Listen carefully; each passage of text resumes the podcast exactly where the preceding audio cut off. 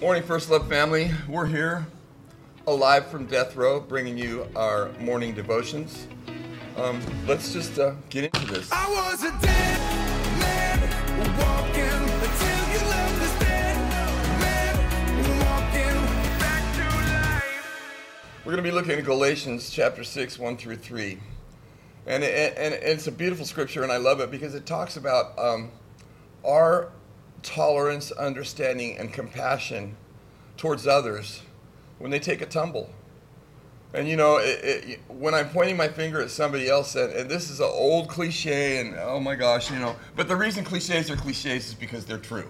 The reason they get used over and over a year and year after year after year is because there's some truth in all these cliches. There's truth in all the cliches, cliches you see around the Alano Club and, and these different places. You know, happy people are uh, grateful people are happy people, and those that aren't aren't. And um, just for today, and uh, you know, all these different things that we've taken to be part of. My my first sponsor used to tell me, yeah, you got to work the steps, but work the cliches also, right? So it goes like this. It says, "Brethren, if a man is overtaken in trespass, you who are spiritual, restore such a one in a spirit of gentleness." Considering yourself, lest you also be tempted. Bear one another's burdens and so fulfill the law of Christ. For if anyone thinks himself to be something when he is nothing, he deceives himself.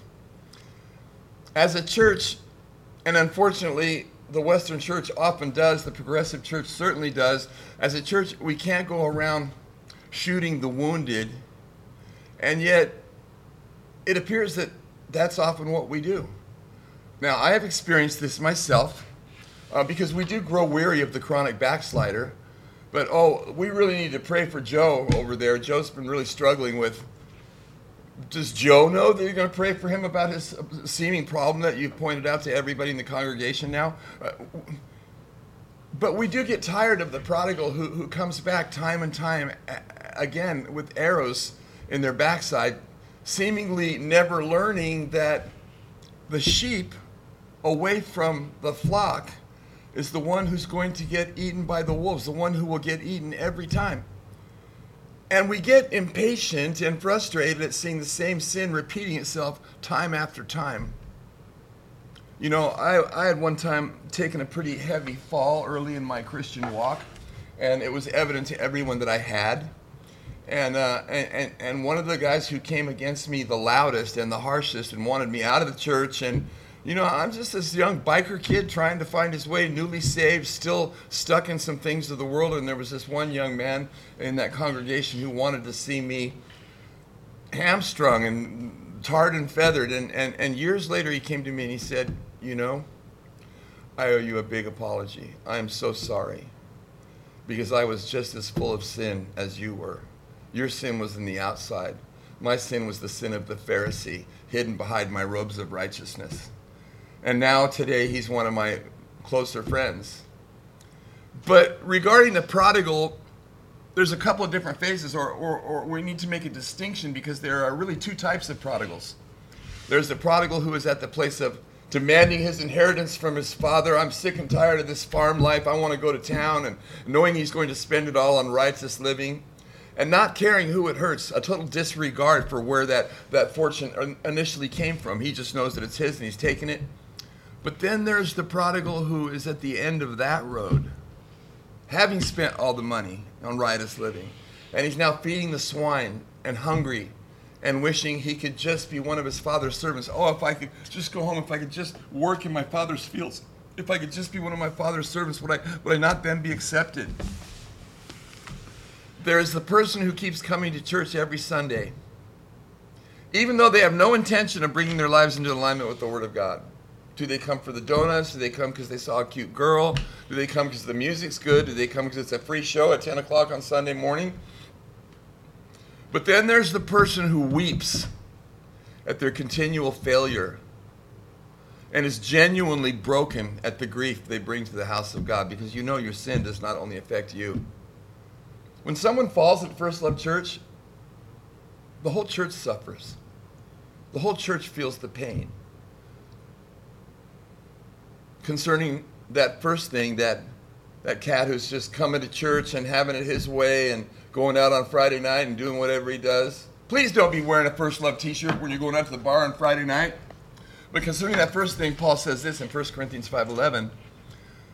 But now I have written to you not to keep the company with anyone named a brother who is sexually immoral or covetous or an idolater or a reviler or a drunkard or an extortioner, not even to eat with such a person. And he says he who is named a brother. That means this person's been posturing up as a member of the church. That means this person has been living a double life, hiding his sin and coming to church and acting. Praise the Lord, brother. How's it going? Oh, I'm blessed, man. And it's a stern attitude that Paul lays out there, but it's an attitude that is co-signed in 2 Thessalonians 3, 14 and 15. And if anyone does not obey our word in this epistle, note that person, and do not keep company with him that he may be ashamed. Yet do not count him as an enemy, but admonish him as a brother. You see, there has to be some discrimination, there has to be some discernment here. God is asking us to separate ourselves from that person, but not to completely cut that person off make it i would just tell people you know hey if you want to see me when i was coming out of that addiction lifestyle when I- if you want to see me i'll be there at the costa mesa Alano club or i'll be at calvary chapel costa mesa. I'm not coming to where you are. If you want to see me you come to where i am and do what i'm doing but i'm not going to where you are to do what you're doing. Because I- here's one thing i do know for sure that that, that fall from champ to chump the one that is usually preceded by us thinking that we have arrived and are ever so much more spiritual than we ever were or others are. That fall, that fall from champ to chump happens in a millisecond. Usually when I'm congratulating myself on a job oh so well done, the scripture says, Brethren, if a man is overtaken in any trespass, you who are spiritual, restore such a one in a spirit of gentleness, considering yourself, lest you also be tempted. For if anyone thinks himself to be something when he is nothing, he deceives himself. Finally, it all comes down to one thing, and, and, and, and that's the answer to every problem. 1 Corinthians 13, 4 through 7. Love suffers long and is kind. Love does not envy. Love does not parade itself, is not puffed up, does not behave rudely, does not seek its own, is not provoked, thinks no evil, does not rejoice in iniquity, but rejoices in the truth, and it bears all things, and it believes all things, and it hopes all things, and it endures all things. I can't be the judge. You can't be the judge. God is the judge. You know, I've been in meetings where somebody's maligning the uh, the backslider, the, the the the relapser, touting to the others how well I've been sober 15 years and I haven't ever felt the need to relapse. And I always say quietly under my breath, "Not yet, brother." Because we're all vulnerable to failure. We're all a target of the enemy, and he desires that, that we fall. And if we're so cocky and self assured that we think we will never fall, then our target on our back is going to become that much larger because he will want to prove to the world that, oh, yes, we will fall, and that our arrogance will fall with us. But if we love fully and sacrificially, we will not fail to see the truth, hope for the truth, and help to produce the fruit in each other's lives.